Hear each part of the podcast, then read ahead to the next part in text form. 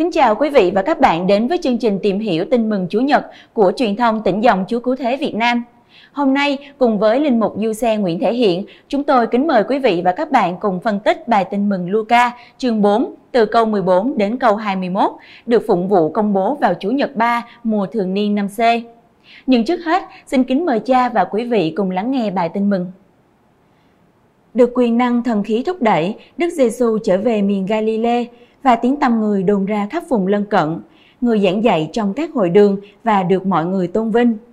Rồi Đức Giêsu đến Nazareth, là nơi người sinh trưởng. Người vào hội đường như người vẫn quen làm trong ngày sa bát và đứng lên đọc sách thánh. Họ trao cho người cuốn sách ngôn sứ Isaiah. Người mở ra, gặp đoạn chép rằng, Thần khí Chúa ngự trên tôi, vì Chúa đã sức dầu tấn phong tôi để tôi loan báo tin mừng cho kẻ nghèo hèn. Người đã sai tôi đi công bố cho kẻ bị giam cầm, biết họ được tha, cho người mù biết họ được sáng mắt, trả lại tự do cho người bị áp bức, công bố một năm hồng ân của Chúa. Đức Giêsu cũng sách lại, trả cho người giúp việc hội đường, rồi ngồi xuống. Ai nấy trong hội đường đều chăm chú nhìn người, người bắt đầu nói với họ, hôm nay đã ứng nghiệm lời kinh thánh quý vị vừa nghe.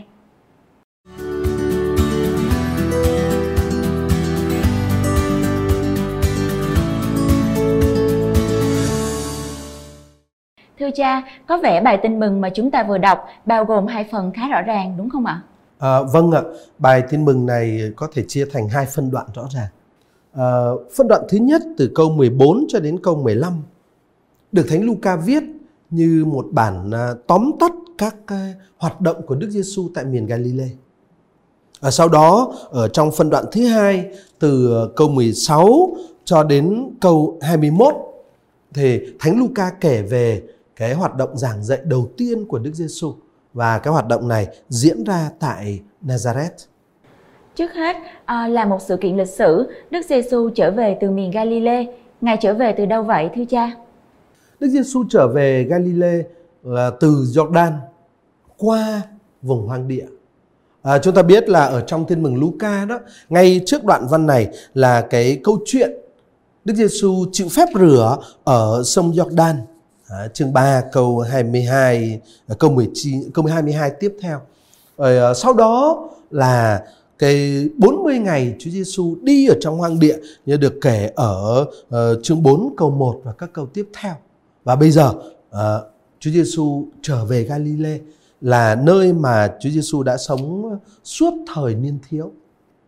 Con thấy Thánh Luca cẩn thận ghi nhận rằng uh, chuyến trở về Galilee này của Đức Giêsu được thực hiện trong sự thúc đẩy của Thánh Thần. Sự nhấn mạnh này có ý nghĩa gì đặc biệt không thưa cha? Thực ra thì ở trong Tin mừng Luca đây không phải là lần đầu tiên Đức Giêsu trở về Galilee. À, đây là lần thứ hai. Lần thứ nhất xảy ra khi Chúa Giêsu lên 12 tuổi ờ, sau kỳ nghỉ lễ sau kỳ lễ tại ờ, Jerusalem khi ấy như ờ, ờ, Thánh Luca viết ở chương 2 câu ờ, 51 đó, thì người đi xuống cùng cha mẹ trở về Nazareth và hằng vâng phục các ngài. À, còn bây giờ, còn bây giờ ở chương 4 này thì Đức Giêsu trở về Galilee dưới sự thúc đẩy của thần khí trong tư cách Messia ngôn sự và là để bắt đầu cái sứ mạng công bố tin mừng của người. À, và như thế điểm đặc biệt của cái cuộc trở về lần này đó là cuộc trở về do thần khí đấng đang ngự trên Đức Giêsu khi người chịu phép rửa ở sông Giọc-đan. Và chính uh, dưới sự thúc đẩy của thần khí mà Đức Giêsu bắt đầu thi hành sứ vụ của người. Và rồi người sẽ hoàn thành cái sứ vụ ấy ở trong sức mạnh của thần khí. Và đó chính là cái ý nghĩa mà Thánh Luca muốn nhấn mạnh khi ngài viết Ờ, được quyền năng thần khí thúc đẩy Đức Giêsu trở về miền Galilee. Vừa sau khi kể về cuộc trở lại Galilee của Đức Giêsu, tác giả Tin mừng đã khẳng định rằng và tiếng tâm của người đồn ra khắp vùng lân cận. Thực ra cho đến lúc này, Đức Giêsu chưa thực hiện bất kỳ một hoạt động công khai nào. Vậy tiếng đồn này liên quan đến điều gì thưa cha? À, có người cho rằng đó là tiếng đồn về những gì xảy đến ở trong biến cố Đức Giêsu được sức giàu thánh thần khi người cầu nguyện sau khi nhận phép rửa. Nó có thể là như thế thật.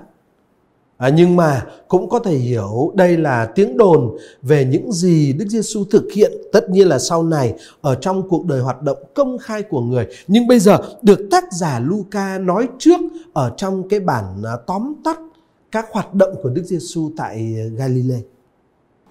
Dạ vâng, con cảm ơn cha. À, về hoạt động của Đức Giêsu tại Galilee, tác giả Luca nhấn mạnh việc giảng dạy trong các hội đường của người Do Thái. Thực ra, hoạt động của Đức Giêsu nhắm đến toàn dân, chứ đâu chỉ giới hạn trong hội đường và cho những người Do Thái đến sinh hoạt tại hội đường, đúng không thưa cha? Đúng như bạn nói, ở trong thực tế thì hoạt động của Đức Giêsu nhắm đến toàn dân. Nhưng mà ở đây thì tác giả tin mừng lại nhấn mạnh cái yếu tố là trong các hội đường của người Do Thái. À, có lẽ tác giả muốn trình bày Đức Giêsu như một à, vị rabbi hoạt động ở trong cái hệ thống tôn giáo của thời đại của Ngài. Cũng có thể là Thánh Luca muốn tránh cho người đọc cái ấn tượng về một nhà giảng thuyết lang thang như nhiều triết gia thời ấy nhất là bên Hy Lạp. Và uh, cũng có thể uh, Luca muốn nhấn mạnh rằng cái thực tại mới mẻ mà Đức Giêsu mang đến thì không hề đoạn tuyệt với thực tại tôn giáo Israel. Có thể cả ba cái lý do đó mà cũng có thể là một trong ba lý do đó đã khiến cho Thánh Luca nhấn mạnh yếu tố trong các hội đường của người Do Thái.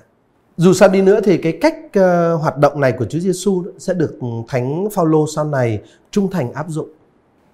Vậy Đức Giêsu giảng dạy nội dung gì trong các hội đường thưa cha? Vì con không thấy nhắc đến nội dung lời giảng.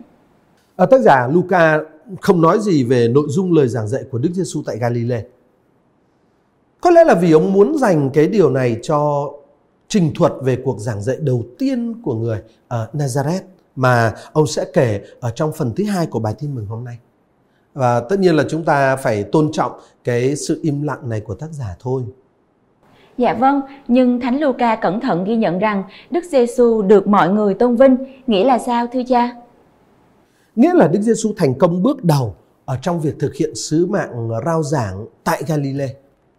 À, và tác giả thiên mừng Luca ghi nhận điều đó một cách ngắn gọn thôi. Ngài được mọi người tôn vinh. À, đáng chú ý là Thánh Luca dùng một từ thường ờ, chỉ sử dụng cho Thiên Chúa thôi. Tôn vinh. À, ở chương 7 câu 16 chúng ta sẽ thấy uh, Thánh Luca sẽ nói rất rõ là họ tôn vinh Thiên Chúa. Ở đây thì chỉ nói là Đức Giêsu được mọi người tôn vinh. Vâng, con xin cảm ơn cha về những lời giải thích phần thứ nhất của bài tin mừng.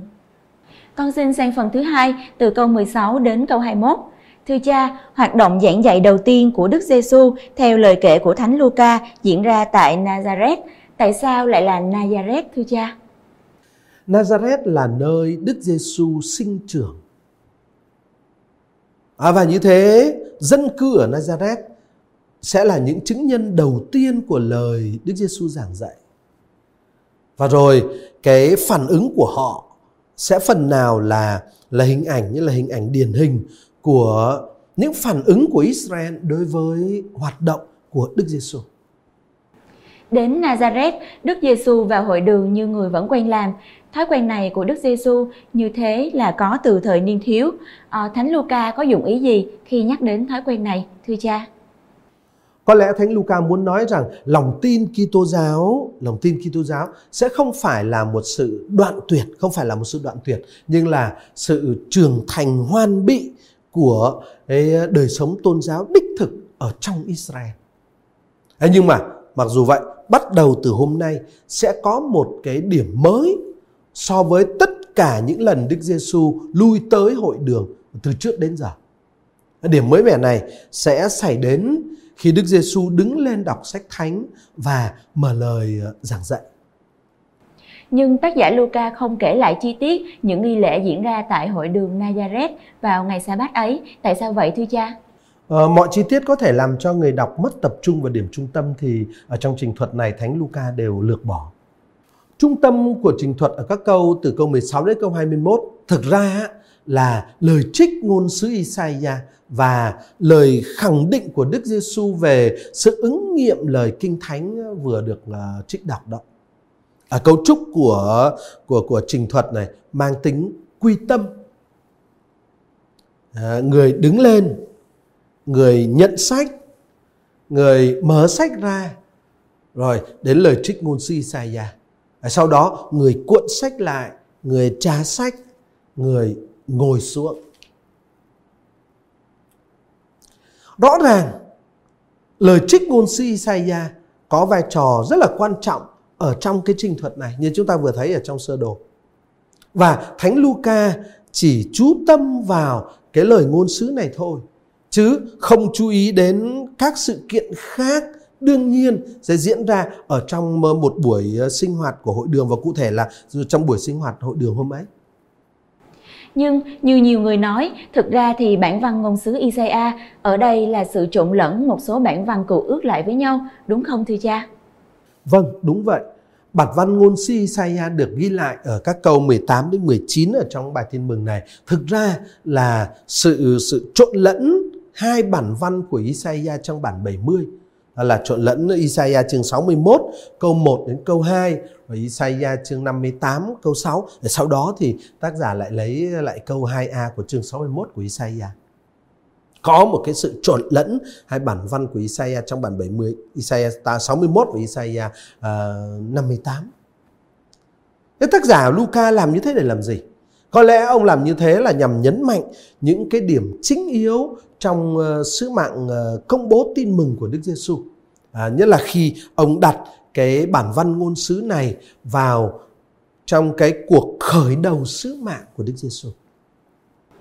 Điều đáng chú ý nữa là Thánh Luca không hề nói tường minh rằng Đức Giêsu đọc sách. Chi tiết này có ý nghĩa gì đặc biệt không, thưa cha?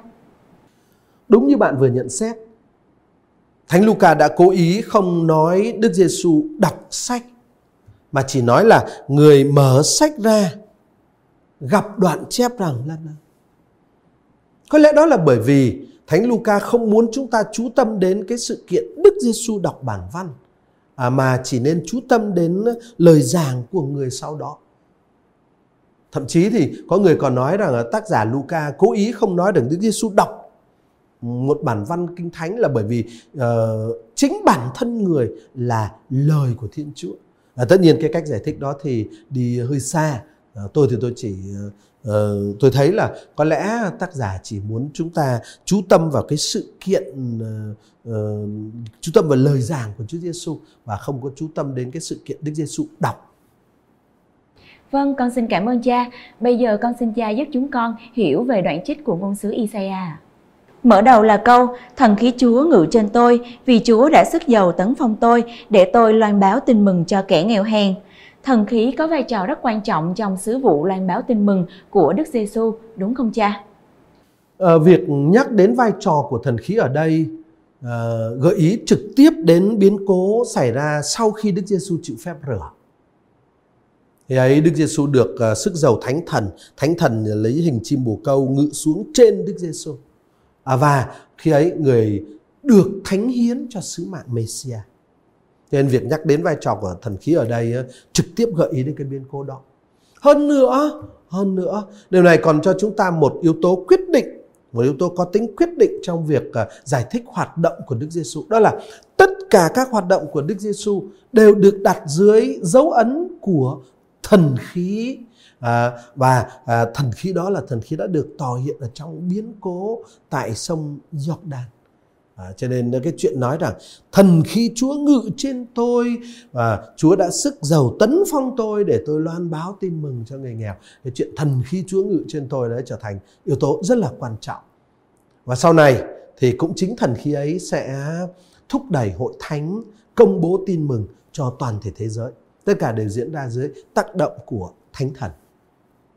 Và con thấy tin mừng cứu độ được nói đến ở đây khá là cụ thể.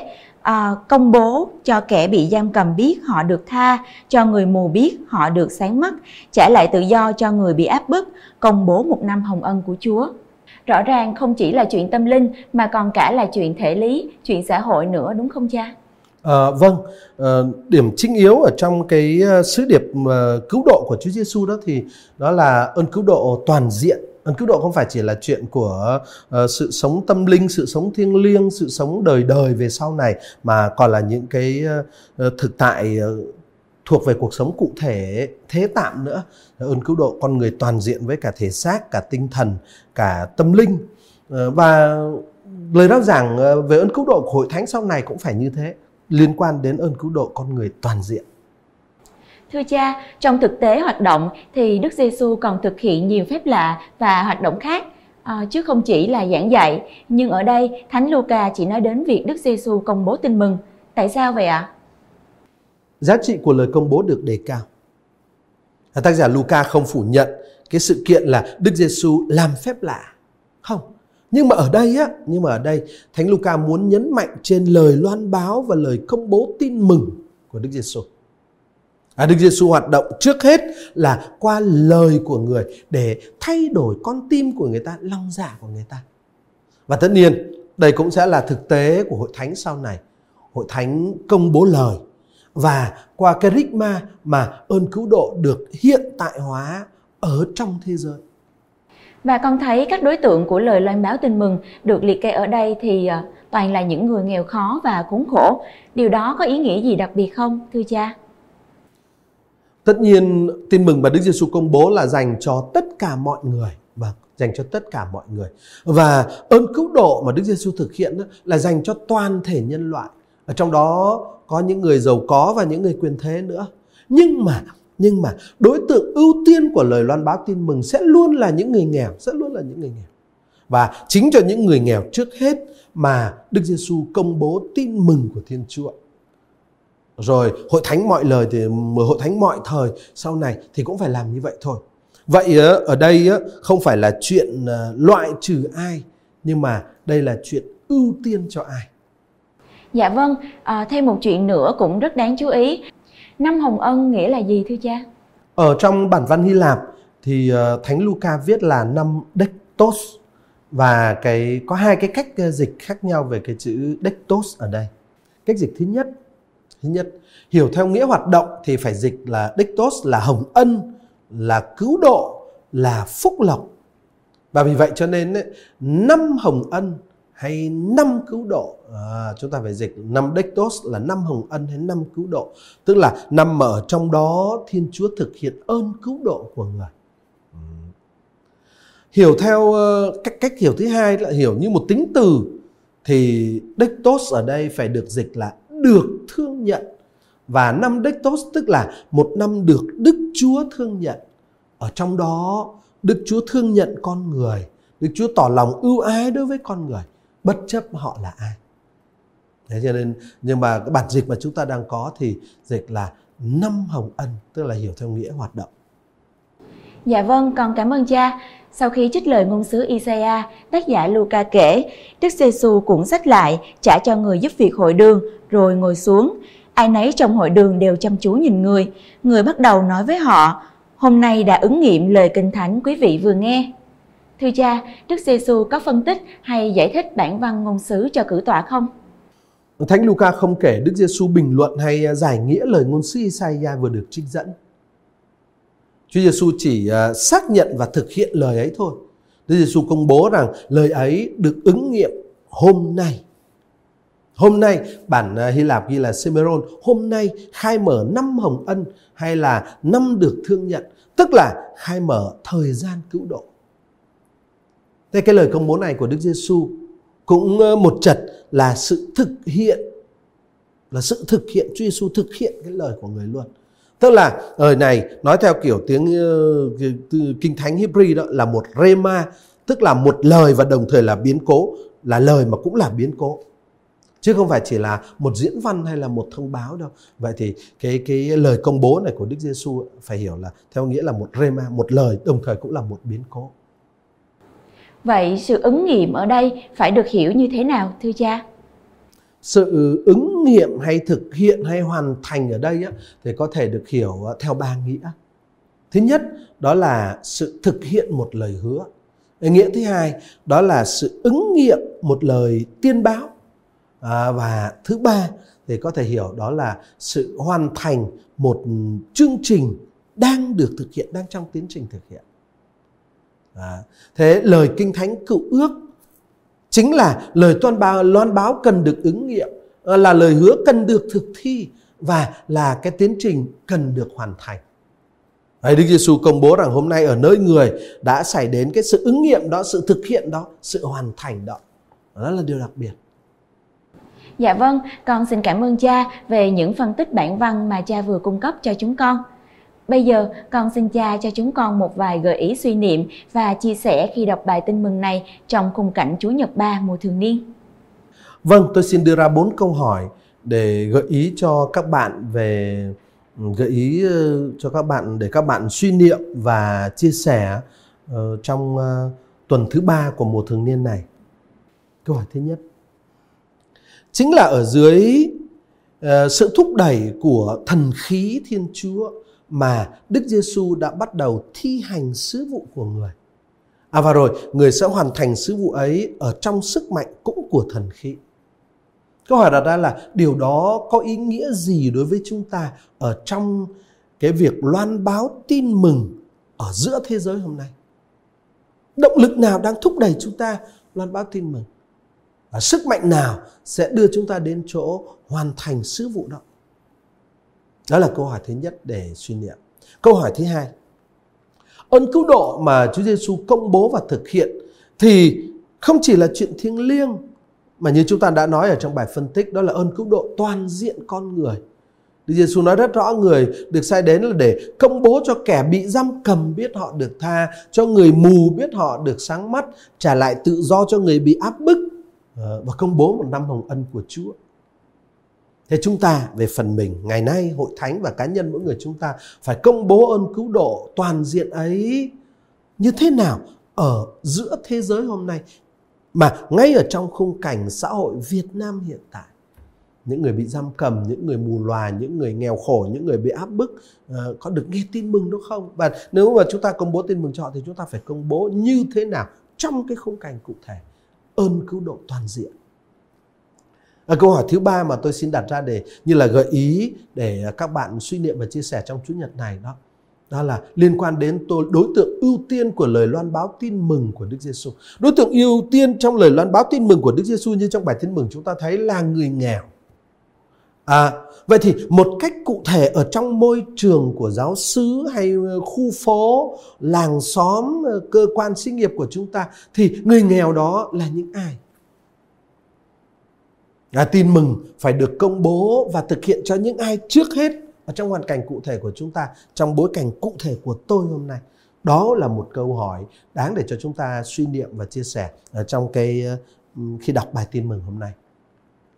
Câu hỏi thứ tư tôi xin đặt ra để gợi ý là ở trong tư cách là những con người nghèo khổ những con người bất hạnh thậm chí là những người bị áp bức bị o ép vân vân và vân vân thì chúng ta được mời gọi hướng về tin mừng của Chúa Giêsu Tin mừng đã công bố ơn giải thoát cho chúng ta.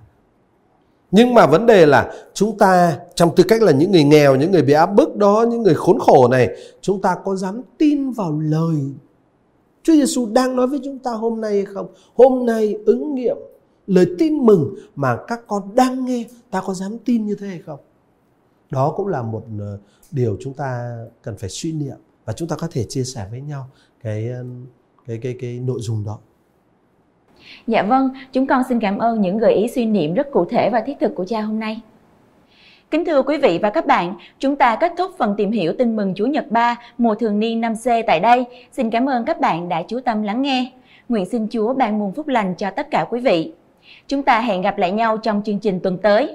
Ngợi khen Chúa Giêsu Kitô và Đức Bà Maria. Thank you.